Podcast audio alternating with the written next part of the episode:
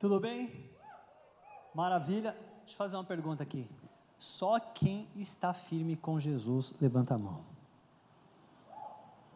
Metade não está. Metade não está ou ficou esperando assim, mas deixa eu ver a segunda pergunta. Pergunta para a pessoa do lado, está firme com Jesus? Fica firme. Vou falar uma coisa, é tão bom estar firme com Jesus. É muito bom a gente estar aqui. Estou feliz, agradecido a Deus por esse convite. Pastores, Douglas, Guilherme, são amigos queridos, preciosos. Suas esposas, Luana, Raquel, todo o time de pessoas que serve aqui na Igreja do Recreio. Que essa é uma, essa é uma igreja abençoada, sim ou não? Quantos amam servir a Jesus neste lugar? Você pode dar um aplauso ao Senhor pelas pessoas que servem a Deus nesse lugar? Olha, eu estava vendo o Daniel falar aqui sobre vida saudável, vida saudável, bem-estar. Bem-estar. Quantos aqui têm abaixo de 30 anos? Deixa eu dar uma dica para você. É, é, de verdade esse negócio. É, é bacana você investir na saúde do teu corpo não para você ficar pomadão, se aparecer usar isso para o seu benefício, orgulho, mas para você ter muita saúde, você está bem disposto para sua mente, enfim, tudo que você produz. Há uns dez dias eu, ali perto de casa, abri uma, uma academia de Gil e eu passei lá para tomar informação. O cara começou a conversar comigo, ele falou: tem um cara aqui que passou aqui, ele começou a contar a história para mim. Falou: tem um cara aqui que ele passou aqui para tomar informação. Acho que ele vai começar com a gente também, mas ele é bem mais velho que você, ele tem 44 anos. Eu só terminei ele, esperei ele terminar de falar. Eu falei, cara, se ele tem 44, ele é três anos mais novo que eu. Eu estou com 47. É lógico, aproveitei para falar com alegria. Mas tudo isso se deve a realmente, é, quando eu tinha 33, eu dei uma repassada na minha vida, eu comecei a observar que tantas coisas, tantas atividades, tantas tarefas, eu sempre eu era como aquelas pessoas, vocês já conheceram aquelas pessoas que dizem assim, um dia eu vou começar, um dia eu vou cuidar, vocês já conheceram, elas moram no Brasil. E aí eu fui correr um dia num bosque na frente de casa e eu consegui correr cerca de 400 metros. E aí eu estava indo embora frustrado, um rapaz chegou, falou, pastor, você está aqui? Eu falei, estou ah, tentando aí e tal. Ele falou assim, qual é o seu objetivo? Eu falei assim, correr a São Silvestre. Só que era agosto, São Silvestre é em dezembro. E é lógico que eu estava brincando. não consegui nem correr 500 metros. Aí ele falou, deixa eu te treinar. Eu pensei que ele estava brincando, mas ele estava falando sério. Aí eu aceitei. E dia 31 de dezembro eu completei os 15 quilômetros da São Silvestre, ao som de carruagem de fogo e chorando com ele. Pode aplaudir Jesus, porque essa vai ser uma experiência legal para você também. Se você não gostar de correr, faz outra coisa. E eu comecei a correr, tomei gosto por corrida de montanha, e aí fui fazer algumas provas de montanha, fui subindo de 10 para 21 quilômetros de montanha. E hoje é, uma, é algo que faz parte da minha agenda. Eu não estou dizendo, dizendo isso para você para dizer que que eu posso, que eu sou melhor que nada disso. Eu só estou dizendo que basta uma decisão, uma ação. Não fica pensando um dia eu vou simplesmente falar e comece algo, ainda que seja pouquinho. E hoje eu me sinto muito revigorado. A, a minha rotina diária me faz com que eu me sinta muito energizado o dia inteiro.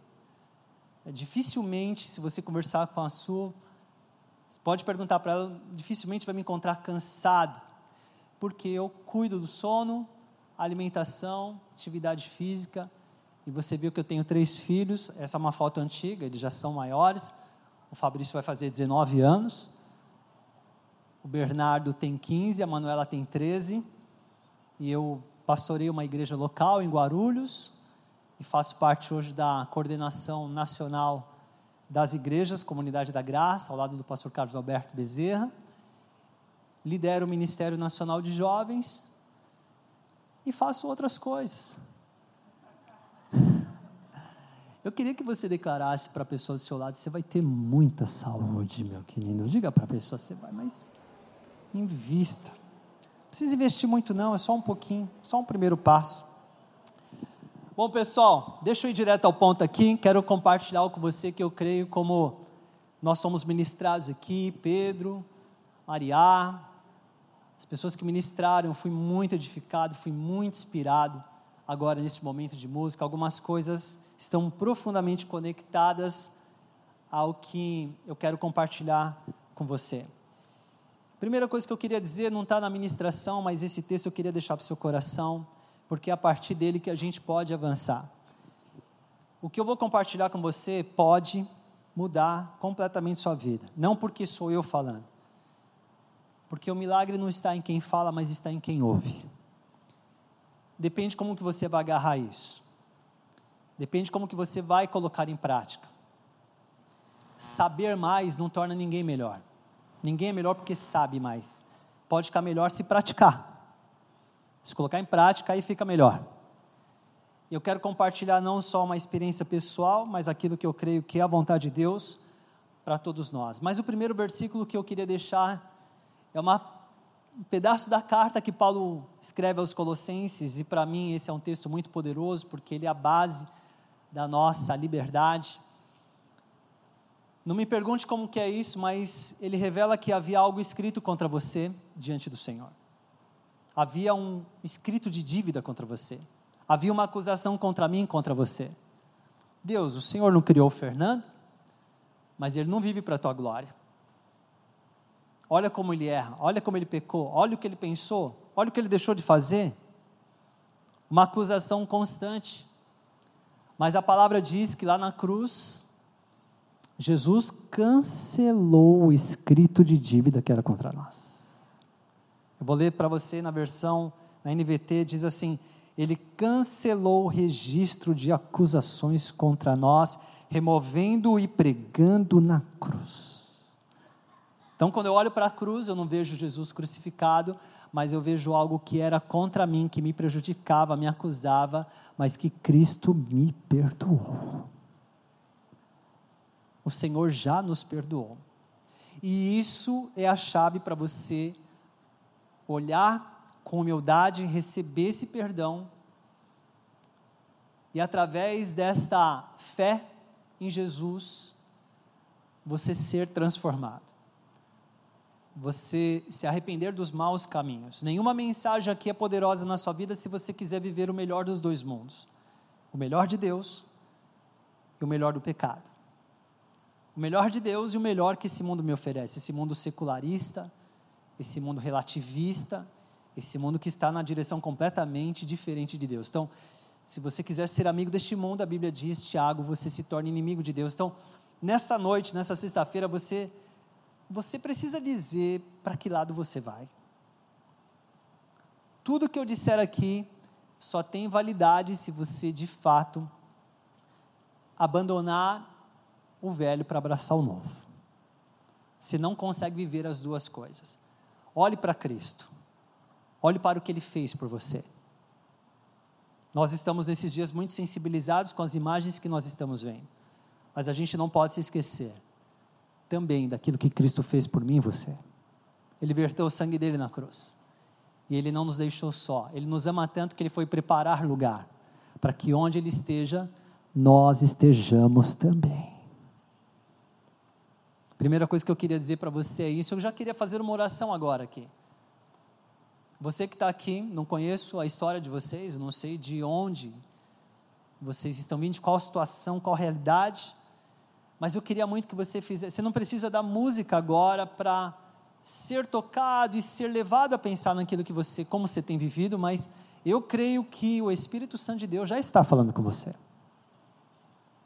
Que você pode fazer uma oração muito simples agora, dizendo: Jesus, eu estou aqui sentado e já eu decidi pela fé que eu vou abandonar as práticas que o Senhor sabe que eu sou tenho. Algumas coisas que só Deus sabe você, como você tem utilizado seu computador para te levar para o inferno. Como você tem levado, usado suas redes sociais. alguns contatos que estão na sua agenda do celular, pessoas com quem você tem conversa. Estou dizendo que você tem que virar um radical, abandonar todo mundo, mas eu estou dizendo que você tem que ser radical contra o pecado. Não brinque com isso, isso destrói a sua alma. E você precisa decidir hoje, você não precisa sentir nada, você só precisa decidir. Senhor, o Senhor sabe o quanto eu, algum, alguns de nós aqui talvez está encantado por pessoas que não amam a Deus apaixonado. E você não consegue pensar em mais nada. E você está tentando administrar dentro de você. Essa noite de sexta-feira, você precisa dizer para o Senhor que você está abandonando essa situação. Esvazie para ser cheio. Posso convidar você a fazer uma oração comigo? Eu estou dizendo para você coisas que talvez estão te confrontando não sei se todos, mas talvez alguns, mas porque o Senhor te ama, porque nós te amamos, para que você seja uma pessoa transformada. Amém? Amém? Amém? Vamos orar? Feche um pouquinho os seus olhos. Senhor, tu sabes e conheces a história de cada um dos meus queridos, meus irmãos, minha família na fé aqui no Rio. O Senhor sabe como cada um aqui tem vivido, talvez distante do Senhor, dentro da igreja, mas distante do Senhor, tão perto do púlpito da Bíblia, mas tão longe do teu coração. Práticas que estão seduzindo a alma, destruindo a mente, levando a distanciamentos, esfriamento. Espírito Santo, tu conheces cada pessoa. Eu peço que nessa hora, mediante a fé, a fé que está se manifestando por meio de uma oração quase silenciosa, a fé que está se manifestando por uma decisão no coração agora. O Senhor responderá a essa fé viva e gerará transformação. Eu oro para que todos que estão aqui, ninguém fique de fora daquilo que o Senhor está fazendo. Eu te peço, em nome de Jesus, te agradecendo, porque o escrito de dívida que era contra todos nós foi pregado na cruz do Calvário. E a gente recebeu libertação. Por isso, louvado seja Jesus. Vamos aplaudir o nome do Senhor Jesus. Aplauda bem forte, aplauda bem forte. Aplauda mais forte o nome do Senhor Jesus. Mais forte o nome do Senhor Jesus. O nome dele é exaltado. O nome dele é digno de ser adorado. Então, diga para a pessoa aí do seu lado, fala assim, viva algo novo a partir de agora, tá bom, querido? Vamos lá. Amém. Meus amados, é, o que eu e você precisamos é de uma visão. Quando eu falo uma visão, por exemplo, na igreja onde eu sirvo a Jesus, ela tem uma visão. O que, é a visão? Uma uma imagem que para nós faz sentido, de acordo com a característica que o Senhor deu para a comunidade da graça, que enfatiza certas práticas, em primeiro lugar, que olha para a palavra de Deus, e que tem um jeitão de ser igreja, uma visão. Eu não vou, naturalmente, criar outra visão, porque visão mais visão gera divisão. Mas que eu falo de visão, eu falo sobre uma imagem clara dentro de você, a respeito de um futuro que pode ser breve, que pode ser a médio prazo, a longo prazo, e que essa imagem ela tem que ser gerada dentro de você, primeiro, por uma relação com Deus, por uma experiência com a palavra de Deus, e também pela inteligência que Deus te deu, capacidade que Ele te deu de projetar e de ver coisas que ainda não existem. Alguns de nós aqui nessa noite, nesses dias, está completamente perdido na vida. E não é porque você é pior que alguém. Você fica aí mordendo essa isca da comparação, né? Fica se comparando o tempo todo, muito preocupado com o que as pessoas estão pensando a seu respeito. Mas na verdade, você não é pior. O que está faltando talvez é uma visão. Uma visão que te impulsione. Uma visão clara. Que faça você se sentir com confiança. E eu lembro que quando eu comecei a liderar jovens, eu precisava de uma visão. porque senão eu ia ser um cara tentando fazer reuniãozinha de jovens.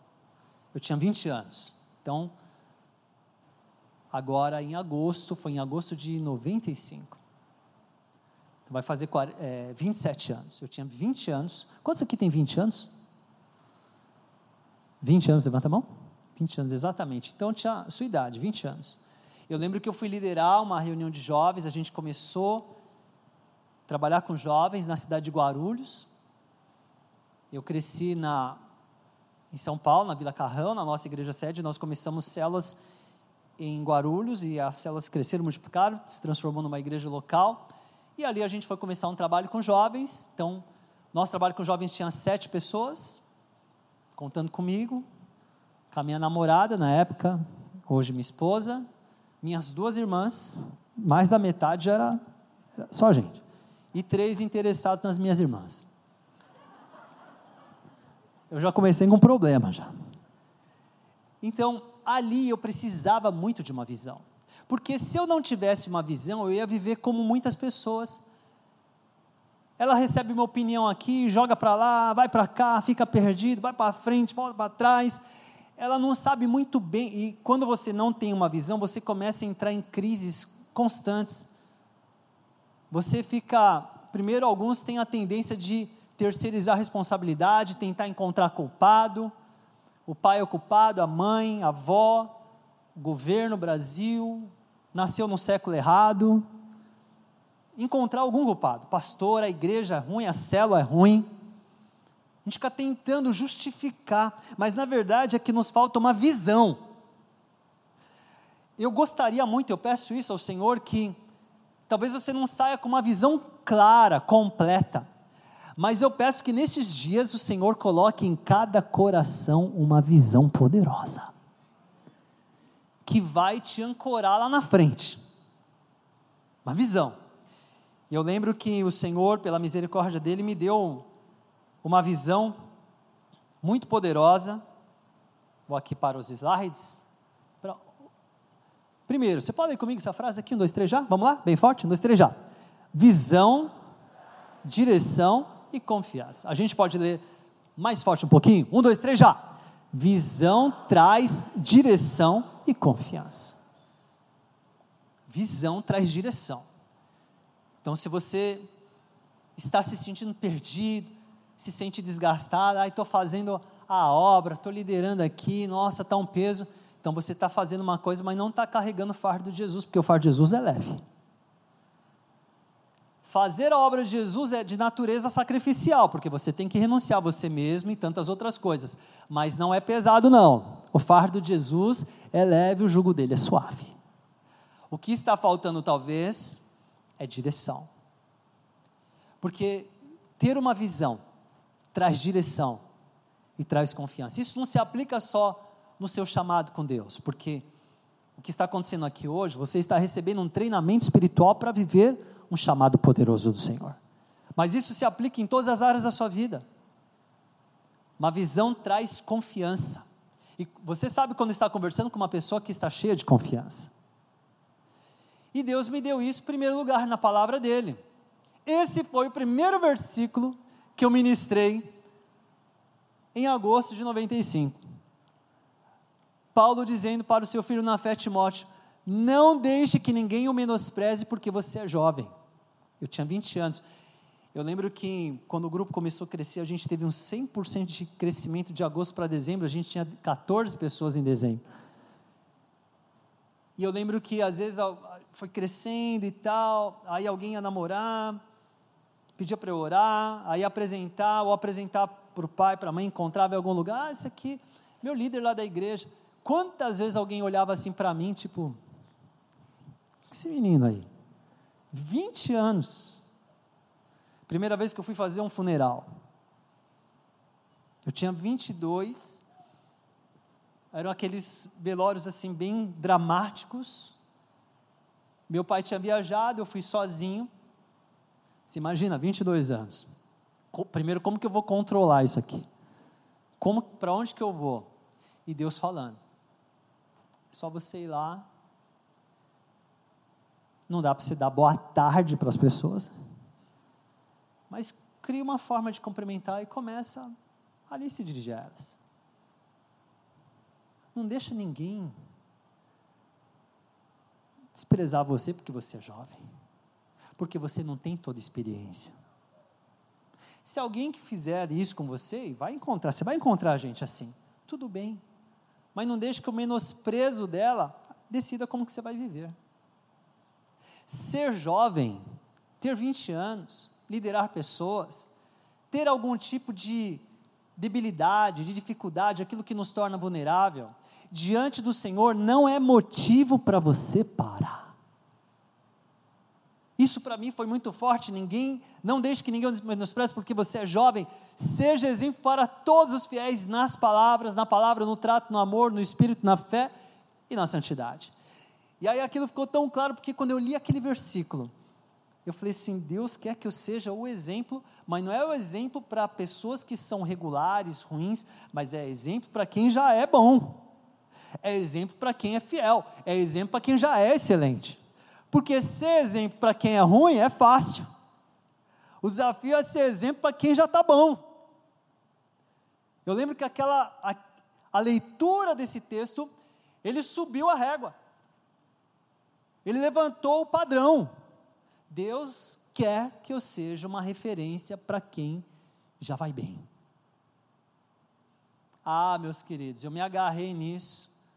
A folhinha que eu usei, Guilherme, até hoje, eu tenho ela dentro de uma pasta guardada, porque eu também aprendi a criar memoriais. De vez em quando, eu guardei algumas coisas que Deus falou, de vez em quando eu vou lá e revisito, porque a nossa memória ela falha. A nossa memória não é como uma máquina fotográfica que você registrou e ficou do jeitinho. A nossa memória é como um documento do Word. Você vai lá, você abre, você escreve, daqui a pouco você salva, guarda, você vai, coloca uma nova informação no outro dia, ela vai alterando.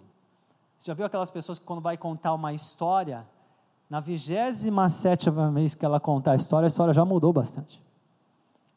Ela foi contar da cobra que ela fugiu na, no sítio do vô. Na trigésima vez que ela contar a história, já tinham duas cobras. Porque a memória ela vai criando conexões, a pessoa não lembra, mas como o cérebro tem a necessidade de ter uma justificativa, ela cria lá uma coisinha que não tem. Ah, ela daqui a pouco se você não registra, você perde o que Deus falou. Na verdade, isso é bom, porque isso não nos prende no passado. Se a memória fosse fixa, imagine você só preso a uma coisa que te aconteceu. A memória é dinâmica. Deus nos deu essa condição porque isso faz com que você viva novas coisas. Mas isso também faz você esquecer aquilo que Deus falou com você de forma clara e específica. Eu guardei essa folhinha, de vez em quando eu dou uma olhadinha nela. E é quase que eu pudesse sentir como eu vivia naqueles dias. Isso me impulsionou, isso foi uma visão. Qual é o versículo que te impulsiona? Você tem um texto da palavra que é uma visão poderosa. Eu convido você, não sei se você está notando isso ou não, espero que você não esqueça disso. Que você busque, se você ainda não tem, você precisa fazer isso com urgência, com urgência, com urgência. Não deixe terminar essa conferência, porque a conferência não é só o que acontece aqui, a conferência continua quando você vai para sua casa e você volta aqui amanhã. Esse tempo foi consagrado, está debaixo de oração, de jejum, para um tempo de transformação. Diga assim: Senhor, não deixe terminar esse trabalho sem que eu tenha uma palavra que me dê uma visão. Eu preciso de um versículo. Se alguém perguntar para mim hoje ou para você, você tem um versículo claro que te define, que te impulsiona, que, uma, que tem uma direção para você. Eu vi que hoje aqui nós temos novas pessoas, pessoas que estão convidadas, que estão aqui, já foram aqui bem recebidos. Não sei se já tiveram uma experiência, se vão a outra igreja, ou se aqui é o primeiro lugar que você está tendo esse contato. Tenho certeza que você vai estar numa igreja muito boa. Mas eu encorajo também vocês a buscarem na palavra de Deus, na Bíblia, uma direção. Não é você ir lá e caçar um versículo, ah, deixa eu ver aqui, deixa eu ver. Aí quando você olha assim, é um mandamento, você fala, não, não, não, Deus não falou comigo não. Pegar uma outra coisa mais legal. Não, você lê um texto, entender o contexto, orar. Se você não entender muito o que está falando, converse com alguém que tem mais maturidade. Se aquilo tem tocado você, pode ser que ali esteja uma palavra que vai te impulsionar por toda a sua vida. Esta visão me impediu de parar. Se não fosse essa visão, tenho certeza absoluta que eu não estaria aqui hoje compartilhando isso com você. Nós precisamos de uma visão. Você precisa ter uma visão a respeito da sua própria família. Você precisa ter uma visão para os seus pais. Você precisa escrever essa visão. Você, você que tem filhos, precisa escrever uma visão sobre os seus filhos e entregar isso para ele. Dizer, filho, vem aqui, eu não sei por qual caminho você vai, o que, que você vai ser, que profissão você terá, mas o pai ou a mãe escreveu uma visão a respeito do seu caráter, dos seus valores e daquilo que você pode viver se você andar de acordo com a palavra de Deus. E esta visão estou registrando aqui através desta folha que eu estou te entregando. Eu fiz isso várias vezes com alguns líderes, eles guardaram isso até hoje. Líderes que estão guardando algo que eu escrevi para eles há 20 anos há 20 anos. Nós precisamos de uma visão. Eu creio que Deus vai tornar cada um de nós pessoas visionárias. Nós precisamos de uma? Precisamos de uma? Eu tenho fé que você vai melhorar isso aí. Precisamos de uma? Hum. Deixa eu ver como é que estão as mulheres aqui. Precisamos de uma? Homens, nós precisamos de uma? Uau! Uma. Todo mundo precisamos de uma visão. Um pastor de uma igreja local não consegue contar muito com pessoas que estão completamente sem visão. Porque uma pessoa que abraça o chamado de Deus, o ministério, ela quer se pode ser que naquela fase da vida dela não está muito clara a visão, mas ela precisa dizer, Senhor, qual que é a tua visão para isso que eu estou fazendo? porque senão eu vou me tornar aquela pessoa que começa uma coisa e nunca termina. Você já conheceu pessoas que pegam muitas coisas e nunca terminam? Elas também moram no Brasil. Porque falta o quê? Visão. Visão, visão, visão, visão, visão, uma visão.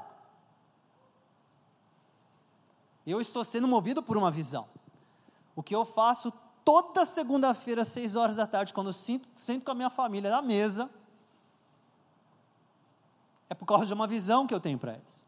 Às vezes meus filhos, eles respondem rapidamente, às vezes não. Às vezes eu tenho que sentar com meu filho de 18 anos. Põe no carro, vou com ele a algum lugar, filhão, isso, isso, aqui, vou fazendo os ajustes de rota. Segundo agora, a gente sentou, a gente foi para o gramado lá de casa, a gente teve um tempo, meu filho pegou o violão, ele toca guitarra, ele pegou o violão, a gente cantou, louvou o Senhor, ficamos lá. Depois fomos para a mesa, normalmente o que a gente faz? A gente compartilha o que Deus está falando com cada um, depois cada um comenta o livro que está lendo, nesse caso não é um livro específico da Bíblia, é um livro, primeiro o que Deus está falando na palavra, porque eu quero criar a cultura de que Deus fala por meio da palavra, depois um livro, porque todo mundo lá precisa estar tá lendo um livro, um está lendo uma história, outro está lendo um livro. O Bernardo gosta de química. Está lendo um livro de química. Quando começa a hora dele compartilhar, eu falo, ah, que legal, filho. E aí depois nós, a gente, aí tem o aplauso da semana, onde eu compartilho o que, que eles fizeram de legal. Tem o ajuste da semana também, o que, que não vai bem tem a dica da semana e o planejamento, como que nós vamos fazer, porque às vezes um tem uma agenda, o outro vai não sei o que, vai encontrar com a cela, vai. E se ninguém combina nada, chega na hora no final de semana, ficou aquele, ah, mas você não avisou, você não avisou, você não avisou, você não avisou. Então, a gente já combina tudo. Como que está a agenda da semana? Já deixa tudo planejado.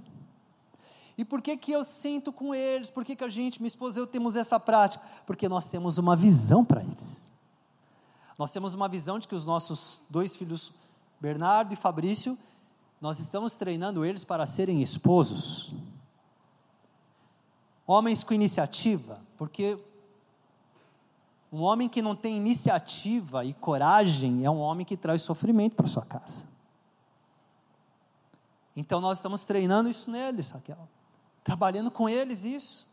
Estamos preparando a Manu para ser esposa trabalhando com ela, trabalhando para que eles tenham práticas poderosas, porque existe gente ungida, abençoada, que tem até uma visão, mas é desorganizada, completamente desorganizada. e traz sofrimento, porque se desorganiza financeiramente, a vida é uma bagunça, e uma visão pode ser comprometida por causa dessas falhas. Então a gente sente, por que, que eu sento lá? Por que, que eu sento? Eu tenho uma pressão enorme de atividade, tarefa para fazer, tenho muita, mas eu não abro mão. Sabe por que, que eu não abro mão? Porque eu tenho uma visão para eles. Eu não vou colher daqui seis meses, nem daqui um ano, vai demorar, mas eu tenho uma visão para eles. Se você não tem uma visão para o seu casamento, você tende a ter qualquer pessoa do seu lado, sem nenhum critério, porque você não tem uma visão. Não é porque você está namorando errado. Já te aconselharam? Porque você tinha um rapaz lá na igreja que ele tinha esse ministério de trocar de namorada assim com uma frequência infernal. Eu chamei o de um cara, porque toda vez ele terminava o namoro, ele vinha triste conversar comigo.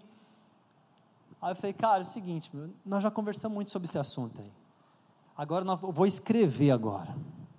Eu vou escrever. Aí eu escrevi. Eu falei, você vai assinar uma via. E a outra via vai ficar comigo. Nesses pontos que nós estamos combinando aqui, você não pode mais errar porque nós já falamos aqui diversas vezes. E eu não vou mais investir tempo falando a mesma coisa que você. Então agora estou escrevendo a visão. Acerta a sua vida, cara. Por que, que ele tinha esse, esse comportamento? Porque ele não, era uma, um cara sem visão. Quando você tem uma visão para o seu casamento, para o seu futuro, para o seu namoro, para o seu ministério, para o seu chamado, os seus estudos, uma visão poderosa para aquilo que você vai fazer como profissão, as coisas mudam, queridos. Eu estou orando muito para o Senhor colocar uma visão poderosa dentro de você. A sua vida vai voar. Essa foi a minha visão. Você pode ler comigo esse versículo? Um, dois, três, já? Vamos lá? Não deixe que ninguém, porque você é, seja, diga bem forte, seja para todos os fiéis, nas palavras, na conduta, no amor, na fé e na pureza. Seja exemplo. Exemplo fala assim: não é que você vai ser o melhorzão, é que você vai ter uma postura bonita, que vai honrar Jesus. Isso aqui é uma visão. Por que, que você se sente menosprezado? Você, não é porque você é jovem, talvez, mas porque você tem um passado complicado, uma família desestruturada. Tudo isso talvez começa a funcionar como algo que te desestrutura que você se sente menosprezado, diminuído, com menos competência, com menos mérito do que outras pessoas, mas o Senhor está falando para você: ninguém te menospreze por isso. Por que Paulo falou com Timóteo? Porque ser jovem na sociedade do século I, sociedade judaica, era algo que, quem que vai ouvir esse cara? Porque era uma sociedade patriarcal, o que valia a senioridade, pessoas mais velhas. Paulo está dizendo: não deixe que isso seja um problema na sua vida. O que é que torna você amedrontado? Não deixe que isso seja um problema para você. Você está aqui comigo? Quantos estão comigo? Levanta bem alto a sua mão. Está alimentando seu coração nessa noite, amados? Então sigamos em frente aqui, ó. Então nós estamos falando, na verdade, só para voltar aqui, nós não estamos falando de velocidade que tem gente que eu não sei aonde aprendeu que tudo tem que acontecer rápido. Por isso que desanima rápido. Ah, não estou vendo o resultado. Ei, ei, peraí. Calma.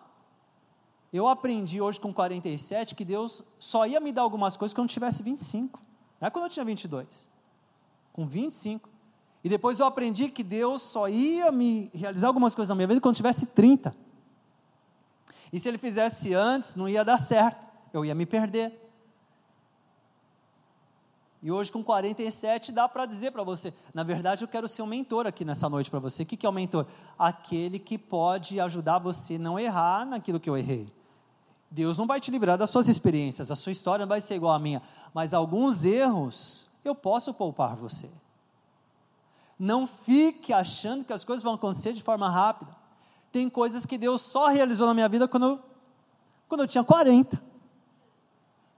E está tudo bem, eu fico feliz, hoje eu fico agradecido. Ainda bem que eu não perdi a visão. Não estamos falando de velocidade, de direção. Sabe por que a gente precisa de uma visão? Para ter direção, não velocidade.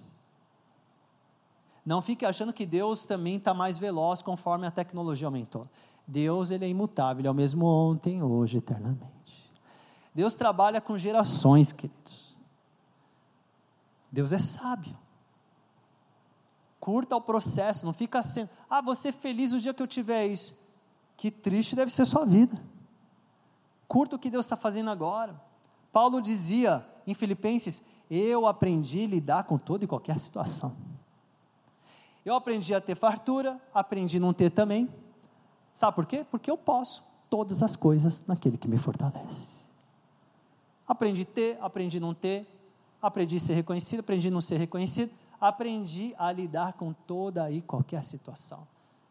Então aguarde, ande por uma visão. Visão traz direção e confiança. Agora, uma visão é testada.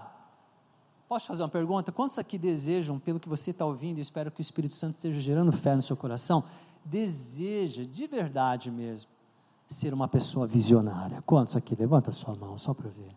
Então vou te avisar uma coisa: uma visão no seu coração também vai ser testada. Vai ser testada. Toda visão, não pense que ela vem de forma fácil. Ah, que legal, a pessoa é visionária. Olha aquele jovem de 18 anos, cara visionário. Você vai ser testado você vai ser testado na sua atitude, no seu comportamento, na sua santidade. Se você ama Jesus, você vai ser testado. Como que essa visão é testada? Acho que eu voltei. Uma visão é testada da seguinte maneira: assim que for à frente, vai chegar. Vamos lá. Acabou a mensagem. Eu acho que eu apertei coisa errada aqui, meu querido. Bom, se alguém puder me dar esse suporte aqui, eu vou, eu vou seguir na frente aqui. Você vai ser testado de qual maneira, meu querido? Primeiro, você vai aprender a lidar com medo. Vai ter situação que tua barriga vai gelar. E isso vai ser legal. Porque você precisa aprender a lidar com ele. Eu, eu aprendi, primeiro, olha lá o medo. Alguém, só, só para ter uma curiosidade realmente, alguém aqui já sentiu medo? Só quem sentiu, cadê? Ah, legal, bem-vindo. Medo. Nós ouvimos aqui, a Maria falou sobre medo. Cantamos, né? Me tira o medo. Queridos, o medo. O medo é um negócio que pode paralisar. Aliás, tem uma coisa bastante interessante, né? Os irmãos fizeram um vídeo aqui introdutório, nem sabia desse vídeo aqui, mas foi colocado aqui. Eu estou estudando neurociência. Eu, eu estudo na área de gestão de pessoas. O meu sonho quando eu era adolescente era ser diplomata. Aí quando fui ver que eu tinha que ir para Brasília tal, o meu contexto na época não me permitia. Aí fui fazer comércio exterior lá na Universidade de Mackenzie, mas aí eu recebi um convite para ir à África. E depois de algumas semanas, quando eu voltei, eu falei: eu quero ser um educador, quero trabalhar com gente. Aí fui fazer teologia, depois fiz pedagogia. Eu sou pedagogo. E depois eu fiz um MBA em gestão de pessoas e fui estudando toda a ciência de análise de perfil comportamental e tal, tal, tal, mentoria, isso, e estou estudando pós, fazendo essa pós em neurociência. E uma coisa interessante, você, você fica muito, você fica, eu fico apaixonado pela forma como Deus nos criou. Lógico que a neurociência ela não tem uma visão dualista como nós, a visão da neurociência é monista, ela simplesmente olha e ela só enxerga o cérebro e todo o sistema nervoso e hormônios e isso. Mas nós sabemos que existe um Deus criador. Só que Deus nunca vai ser capturado pela ciência, porque o dia que ele for não é Deus. Mas uma coisa que a ciência diz: o que é que traz o medo? Você corre porque tem medo ou você tem medo porque você corre? Hum. Repetirei a pergunta: você corre porque tem medo ou você tem medo porque você corre? O senso comum diz que eu corri porque eu tenho medo, mas a ciência diz que você tem medo porque você corre. Primeiro vem a ação física. A emoção é o elemento da aprendizagem. Quando você começa, você tem uma ação de correr, você começa a sentir emoção, medo pelos, pela sua atitude física. O teu vendo que você está correndo, ele tenta então coordenar, porque o medo, na verdade, é um instinto de sobrevivência. Eu comecei a perceber que o medo, ele não deve ser algo para nos destruir, ele é apenas algo que Deus nos deu para nos proteger. Mas quando você começa a reagir a ele, eu lembro que na casa da minha avó, quando eu era pequeno, ela tinha um jardim daqui na bateria, e não tinha iluminação ali, quando eu queria descer lá para a rua com os meus primos, passar naquele jardim era uma dificuldade, meus irmãos. Porque eu olhava assim, e parece que você vai começar a correr, e quanto mais eu corria, me dava mais medo. Já aconteceu isso com você? Você começa a correr, você fica com mais medo ainda? É exatamente isso, porque o medo, essa sensação, essa emoção, ela vai reagindo ao teu movimento. Alguns de nós talvez tenham sido extremamente paralisados pelo medo. A visão que Deus colocar no seu coração, ela é tão poderosa, mas ela precisa ser testada. Quando, depois de alguns anos, nosso pastor presidente me convidou para assumir a liderança de jovens no nível nacional, eu abracei aquela visão e o pessoal falou: Nando, vamos fazer o nosso um acampamento nacional, chamar todo mundo. Tem lugar para isso? Tem lá em Campinas. Quantas pessoas cabe lá? Cabe 5 mil. Aí eu fui lá. Cheguei lá, conversei com eles. No contrato tinha que ensinar no mínimo 500 pessoas. Se eu aparecesse com 50 lá, eu ia ter que pagar 450. Assinei o contrato. Depois eu chamei todo mundo e falei assim: pessoal, vocês viram? Meu CPF está lá tenham compaixão de mim e me ajudem. Eu sei que aí eu peguei e fui conversando com alguns, eu falei, poxa, ninguém me conhece nas comunidades do Brasil. Mas eu conversei com um, com outro e tal. Daqui a pouco abrimos a inscrição. Quando eu fui ver, um já tinha 16 inscritos, outro já tinha 5. Quando eu comecei a somar, irmãos, dava 100, cento e pouquinho. Eu falei, gente, o mínimo eu não vou conseguir bater. 500 jovens. Aí eu orei, orei, chamei uma equipe, falei, cara, me ajuda a pensar em algo. Aí veio um lá, mostrou uma arte final para mim, bonitona. Eu falei, não é isso, cara, não é isso. Tá bonito, mas não é isso. Aí eu falei, me aguarda aqui um pouquinho. Fui na sala do lado, falei, Espírito Santo, eu preciso de algo que vai conectar o pessoal. Aí o Senhor me deu uma música. O nome da música é Quem é que vai? E o restante da letra é: Quem é que vai? Vou até cantar lá para você aqui. Posso cantar? Posso cantar ou não? Bom, não reclama depois. A música dizia o seguinte: Queridos, mas foi na hora. Quem é que vai? Quem é que vai? Quem é que vai? Quem é que vai? Quem é que vai? Quem é que vai? Quem é que vai? Quem é que vai? Quem é que vai? Agora muda. Quem é que vai? Quem é que vai? Quem é que vai? Quem é que vai? Quem é que vai? O refrão. Vai, vai. Quem é que vai? Vai, vai. Quem é que vai? Vai, vai. Quem é que vai? E aí no final fala assim, e ainda todo mundo vai gritar, eu vou. Eu voltei para a sala e falei assim, queridos, eu acabei de receber uma música. Eu cantei lá, Pedro, pessoal na sala, assim, tinha umas cinco pessoas, ficaram olhando assim para mim. Naquela hora me deu medo. A visão foi testada. Aí eu falei, cara, mas é isso, não é possível. Eu acabei de orar, falei com a Espírito Santo e veio agora. É muita coincidência.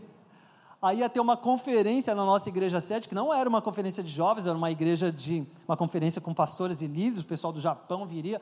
Eu chamei o pastor Carlos Alberto e falei, pastor, o senhor me dá cinco minutos para eu falar do evento de jovens. A gente tem muito pouca inscrição. Ele falou, oh, tá bom, cinco minutos, cinco, cinco minutos. Eu chamei o meu irmão e falei assim, Samuca, você vai cantar comigo essa música, cara. Cara, esse negócio vai dar muito certo. Ou vai dar muito errado. Essa história vai se demorar para ser esquecida. Eles vão olhar para mim e falar assim: ah, aquele cara lá. Eu falei, Sá, você topa? Ele foi. Aí eu subi, aquela conferência e falei assim, pessoal, vou cantar uma música aqui, a única coisa que eu peço é que no final, mesmo que você não vá, se grite bem forte, eu vou.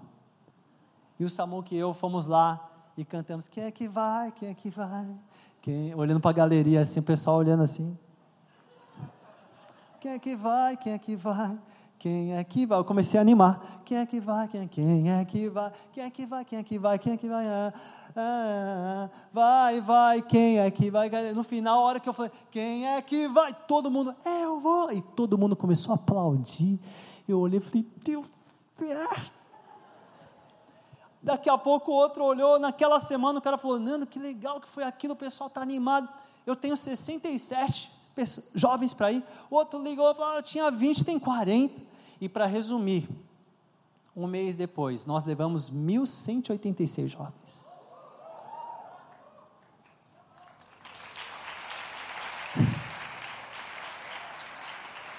Quem é que vai ter uma visão aqui? Quem é que vai? Você quer aplaudir bem forte o Senhor Jesus? Visionários! Uh! Aí depois a gente empolgou, né? Empolgou, no outro ano a gente foi, levou mais, foi levar, foi levando, foi levando mais. E lá o pessoal ficava de sexta a domingo, dormindo, gente. Na, no primeiro ano, uns dez caras levaram morteiro. E aí, na primeira noite eles estouraram, no outro dia, eu falei assim, cara, você sabia que eu podia enviar você de volta para o seu lar? Perdão, perdão. Falei, tá bom, só que você vai perder, pedir perdão publicamente, tá bom? Ele foi lá, humildemente foi, não deixei ninguém dar risada. Falei, ele quer acertar aqui, porque foi de madrugada, todo mundo. Ó, oh, perdão aí, pessoal, fui eu. Tal. Aí eu falei assim, peraí, mas não foi sozinho. Quem estava com ele pode vir aqui também. Vieram mais uns dez, em fila indiana. Eu passei o microfone para cada um, falei, vocês querem falar? Perdão, gente, perdão, perdão, perdão, perdão, perdão, perdão. Eu falei, olha, ninguém está autorizado a tocar neste assunto com eles. Nós perdoamos, não zombem deles, porque eles serão grandes líderes. Nunca mais tivemos aquele problema e aqueles caras se tornaram, no ano seguinte, uma parte da equipe organizadora do Monroe. Uma visão que eu lancei no coração deles. E aí tem uma foto aí, né? Pode colocar aí, Thaís. Como que chegou? Não sei se está aí. Quem é que vai? Eita, nós! Aí, gente, coisa aconteceu. Você imagina você dormir em lugar com quase 5 mil pessoas. Então, isso que eu estou dizendo não é porque isso é melhor que você, nada disso, mas simplesmente o Senhor colocou uma visão. É uma visão, é uma visão. Eu tive medo, a visão vai ser testada pelo medo. Em alguns momentos você vai ter medo. O medo não é para te parar. O medo não é para você, ai, ai, parece que agora vai. Não, não é para te parar. O medo é um teste. O medo é um teste. Pode voltar pro pro, pro slide, por, por gentileza, tá? Isso aqui é a Estância Árvore da Vida, lá em, perto de Campinas. Outro teste, você vai se sentir incapaz. Tem gente que fica se sentindo incapaz, mas ela não para para pensar, por que, que eu estou me sentindo incapaz? Às vezes você está se sentindo incapaz por inexperiência. Muitas vezes eu me senti incapaz. Teve ocasião que eu falei no púlpito ali, queridos, que a hora que terminou, eu falei assim, eu quero ir embora para minha casa, eu quero conversar com ninguém, acho que eu falei tudo errado eu quero deitar na minha cama, eu quero esquecer que esse dia existiu. Estou com vergonha de encontrar alguém para me cumprimentar. Mas depois o Senhor foi falando: calma, filhão, você tem, não tem experiência ainda. Você fica se acusando, você fica fazendo aquilo que nem o diabo faz com você. Jesus já te perdoou e você não se perdoou por uma falha, que você não tinha experiência. Calma, a inexperiência se sentir incapaz por inexperiência, é um teste que você vai superar. Provérbios 22, 29, você já viu alguém muito competente no que faz? Ele se virá rígido em vez de trabalhar para a gente comum. Vai aumentar a responsabilidade e a influência, mas desde que não deixe a incapacidade te bloquear. Incapacidade por insuficiência. Quem tem discernimento está sempre pronto a aprender, seus ouvidos estão abertos para o conhecimento. As portas se abrem para quem dá presente, se eles dão acesso a pessoas importantes. Dar presente aqui não é ficar dando presente para todo mundo gostar de você. Mas o que é dar presente? A sua própria vida. Quem andar perto de você vai aprender alguma coisa. Quem sentar do seu lado no avião vai, vai sair melhor porque está com você, porque você é um presente para a vida das pessoas. Você agrega na vida das pessoas. O que, que vai acontecer? Você não vai ficar sozinho. Por que, que tem gente que alimenta uma incapacidade por muitos anos? Porque anda sozinho. Porque não tem ouvido aberto para aprender. A pessoa acha que fazer ministério é sempre, a sua opinião tem que ser melhor. Você não para para dizer assim, pera, deixa eu ouvir, o que, que você disse? O que, que você disse? Quero aprender isso. Tudo isso é um teste na nossa vida, meus amados. Na manhã seguinte, o servo do homem de Deus se levantou bem cedo. Ao sair, viu que havia soldados, cavalos, carros de guerra por toda parte. Ai, meu senhor, que faremos agora? exclamou o servo. Não tenha medo, disse Eliseu, pois do nosso lado há muito mais do que do lado deles. Eu estou voltando os slides aqui? Isso é um teste para a minha vida.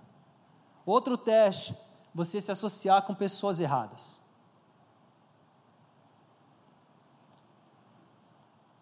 Não é que as pessoas. Tem gente que é, é, é gente querida, mas não conhece a palavra, não ama Deus, não, não, não serve para te aconselhar.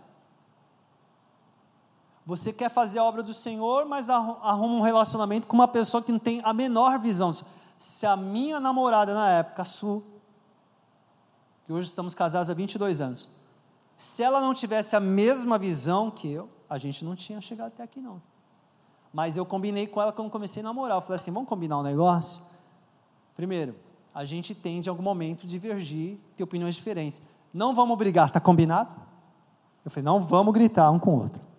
Combinamos isso. Outra coisa, a gente pode interromper, viver num namoro completamente complicado, sem santidade, sem nada. Vamos combinar? Quando chegar na sua casa, eu não vou entrar na sua casa se não tiver ninguém lá. Combinado? Combinado. Porque o nosso corpo vai pedir, os hormônios vão pedir. E depois que acendeu a. Ah, amigo é melhor já pensar antes. Combinado? Combinado. E outra coisa, vai ter momento que eu vou entristecer você, você vai entristecer a mim. A gente vai pedir perdão e a hora que a gente pedir perdão, nós não vamos ficar aquelas coisinhas de não se falar. A gente vai começar a conversar sobre outro assunto, como se nada tivesse acontecido, porque a gente se perdoa. Durante alguns minutos aquilo vai ser horrível, mas nós vamos conversar. Combinado? Combinado. 22 anos de casado. A gente se conhece desde os 15, mas depois ela já era apaixonada por mim.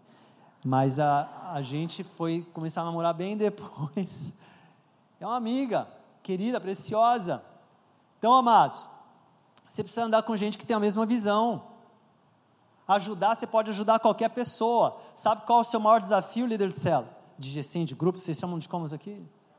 Célula é trabalhar a visão da, da turma. Todo mundo não tem visão por osmose, precisa aprender, você precisa lapidar. O maior desafio de um, de um líder de célula é gerar uma visão poderosa. É na mesma visão. Outro teste, acusações. Esdras, quando foi reconstruir o mundo, ele tinha uma visão poderosa, mas ele sofreu acusações.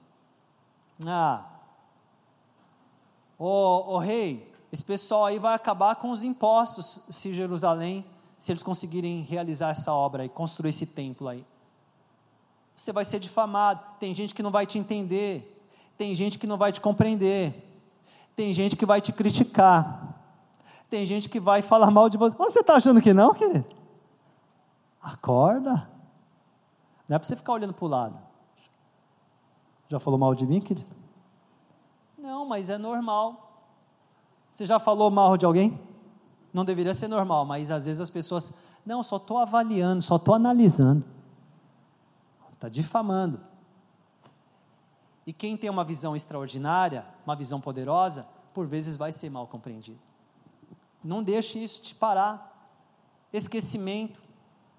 A gente esquece, tem coisas que Deus falou. Eu tenho certeza que há pessoas que estão aqui e que Deus já falou coisas poderosas e você esqueceu. Você esqueceu. Tem gente aqui que já teve experiências poderosas em eventos, acampamentos. Neste lugar, Deus já falou com você. E você esqueceu e abandonou a visão. Eu imagino que é por isso porque que ele falou com Abacuque: escreva a minha resposta em tábuas para que se possa ler depressa e com clareza. Escreva a visão. Porque se não esquecer, se não, se não escrever, vai esquecer. E para a gente concluir aqui, queridos, que eu gostaria de orar com você. Uma ação simples é mais valiosa do que uma grande ideia inativa. Você precisa agir. Como eu disse, só saber não te torna melhor. Você precisa ter uma pequena ação. Você precisa sair hoje daqui, a hora que você voltar para sua você tem que podar, tem alguma coisa aí na sua vida. Nem que seja, ó, é uma vai ser em 2057, mas já tem uma data. Uma ação simples. Ela é mais poderosa do que uma ideia inativa gigantesca dentro de você. Eu acredito que tem muitos sonhadores aqui. Tem muita gente que sonha maravilhosamente, mas não age em nada. Não faz nada. Está esperando alguma coisa acontecer. Você fica esperando algo que aconteça. Na verdade, você tem que provocar, você tem que ser intencional, você tem que botar. Eu costumo dizer, uma das primeiras coisas é colocar data para as coisas. Que dia que vai ser? Quando eu falo com casais, eu digo: tem esposas que ficam reclamando, esposo. E eu já falei, queridão, você não aprendeu ainda. A esposa já está reclamando que tem aquele negócio na casa que você não arrumou até hoje, cara. Até hoje. Ah, essa torneira, esse negócio, esse imóvel, esse, você não leva isso para resolver. Eu falei, você não aprendeu, você tem que dar data, você tem que chamar ele e falar assim, querida, dia 7 de março, você vai amanhecer,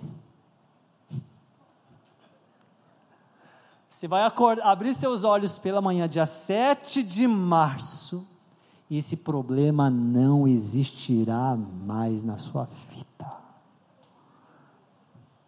Mas cumpre, hein? Anote e cumpre, porque senão aí você perdeu credibilidade total.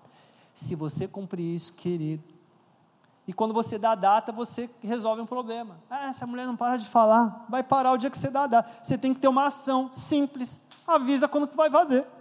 Porque se você não falar nada, querido, não dá para entender que dia que você vai resolver. Pode ser amanhã, pode ser daqui 12 anos. Faz sentido o que eu estou falando, sim ou não? Tem que ter uma ação. Ensine alguém.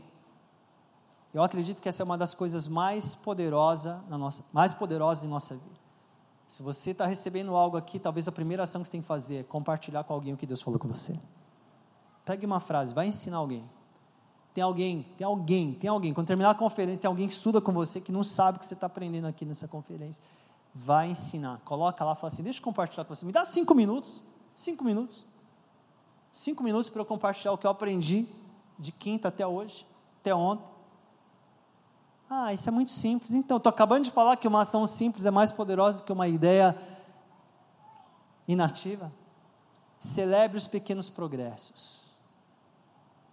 Tem gente que parece que foi batizado no suco de limão, velho. Sempre tá ruim. Parece que a pessoa está assim, parece que a felicidade fica sendo adiada. Quando está quase alcançando, agora é só a semana que vem, só o ano que vem.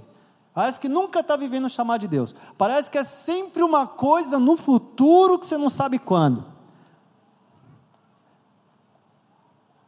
Deus não vê como você vê. Para Deus, Davi não se tornou rei quando ele assumiu o trono. Quando ele estava atrás das malhadas, para Deus, Davi já era uma pessoa especial. Quando ninguém conhecia. Você está achando que o teu sucesso é a hora que você passar de 10 mil seguidores. É isso que está achando. É isso que você está achando mesmo. Você está achando que o teu chamado está cumprindo a hora que você conseguir escrever aquele livro maravilhoso. Ah, é isso que você está achando? Está errado. Errado. Você deveria estar celebrando mais as coisas boas que Deus está fazendo. Estar sentado aqui hoje já é um grande progresso. Valorize, valorize, comemore, celebre, celebre os pequenos passos. Queridos, tudo isso, minha família, aqui no Rio, vai alimentar uma visão poderosa na sua vida. Você e eu precisamos de uma visão. A visão vai ser testada. A gente vai sentir medo nos sentiremos incapazes. Às vezes a incapacidade é por inexperiência, às vezes é porque a gente está fazendo tudo sozinho. Mas se a gente fizer algo, agir, botar uma data, tirar algo da nossa agenda para colocar outra coisa mais poderosa, as coisas vão começar a acontecer. A gente vai começar a celebrar mais. E quando você for ver, coisas maiores estarão acontecendo. Mas essas coisas maiores, elas são, serão apenas consequência daquilo que Deus já está fazendo no seu coração hoje. E eu desejo, em nome de Jesus, que hoje comece uma nova fase na sua vida. Essa conferência é um marco de Deus em nossa vida. Eu vou voltar amanhã tarde para São Paulo, muito abençoado. Coisas novas Deus está fazendo. Quando vocês recebem essa palavra nessa noite aqui, você quer aplaudir o Senhor Jesus nessa noite? Se você recebe isso, em nome de Jesus, você pode ficar de pé comigo, meus amados? Eu vou falar uma coisa para você, gente. Eu vou mostrar agora quem é a pessoa mais difícil aqui. Um já está falando assim: será que ele vai falar de mim hoje? Vou falar quem é a pessoa mais difícil aqui dentro hoje. Sabe quem é? Quem é? Quem é? Sou eu. Só para você ter uma ideia, querido. Eu tenho. Você, já, você tem um grupo no WhatsApp que é só você? Quem tem? Quem tem um grupo que você só põe as. Aquelas coisas lá, você sabe. Como chama seu grupo? Chama eu? Chama eu, o grupo chama eu. Ó, o negócio comigo é tão sério que eu precisei colocar. O nome do meu grupo é Já praticou hoje? Já praticou hoje? Algumas pessoas que eu registrei na minha agenda, Deus me deu uma visão a respeito delas, que eu pedi permissão para elas, eu falei assim, eu vou gravar o seu nome na minha agenda de acordo com a visão que Deus me deu sobre você. Então, por exemplo, eu tenho um amigo que eu vejo que ele é uma pessoa que ajuda a restaurar a fé das pessoas. O nome dele é Guga. E eu registrei o nome dele na minha agenda como Guga ajuda a restaurar a fé. Para quem eu passo o contato dele, vai, vai desse jeito aí. Sabe por quê? Eu preciso colocar na minha frente a visão que Deus me deu sobre as pessoas e sobre mim mesmo. Todo dia eu tenho que lembrar, querido, todo dia. Por isso que eu coloquei ali o poder de todos os dias. Todos os dias, senão a gente esquece, a gente deixa o medo paralisar, a gente não avança, a gente joga tudo para cima, a gente acha que é instantâneo e não é. Eu creio que eu estou diante de um auditório com uma visão poderosa. Mas nós vamos pagar o preço e vamos avançar. Não deixe o medo te paralisar. A Maria vai cantar essa canção com a gente e eu encerro com uma oração. Pode ser assim? Vamos lá, Maria? Pode ser? Vamos declarar essa canção poderosa aqui, no nome de Jesus. No nome do Senhor Jesus.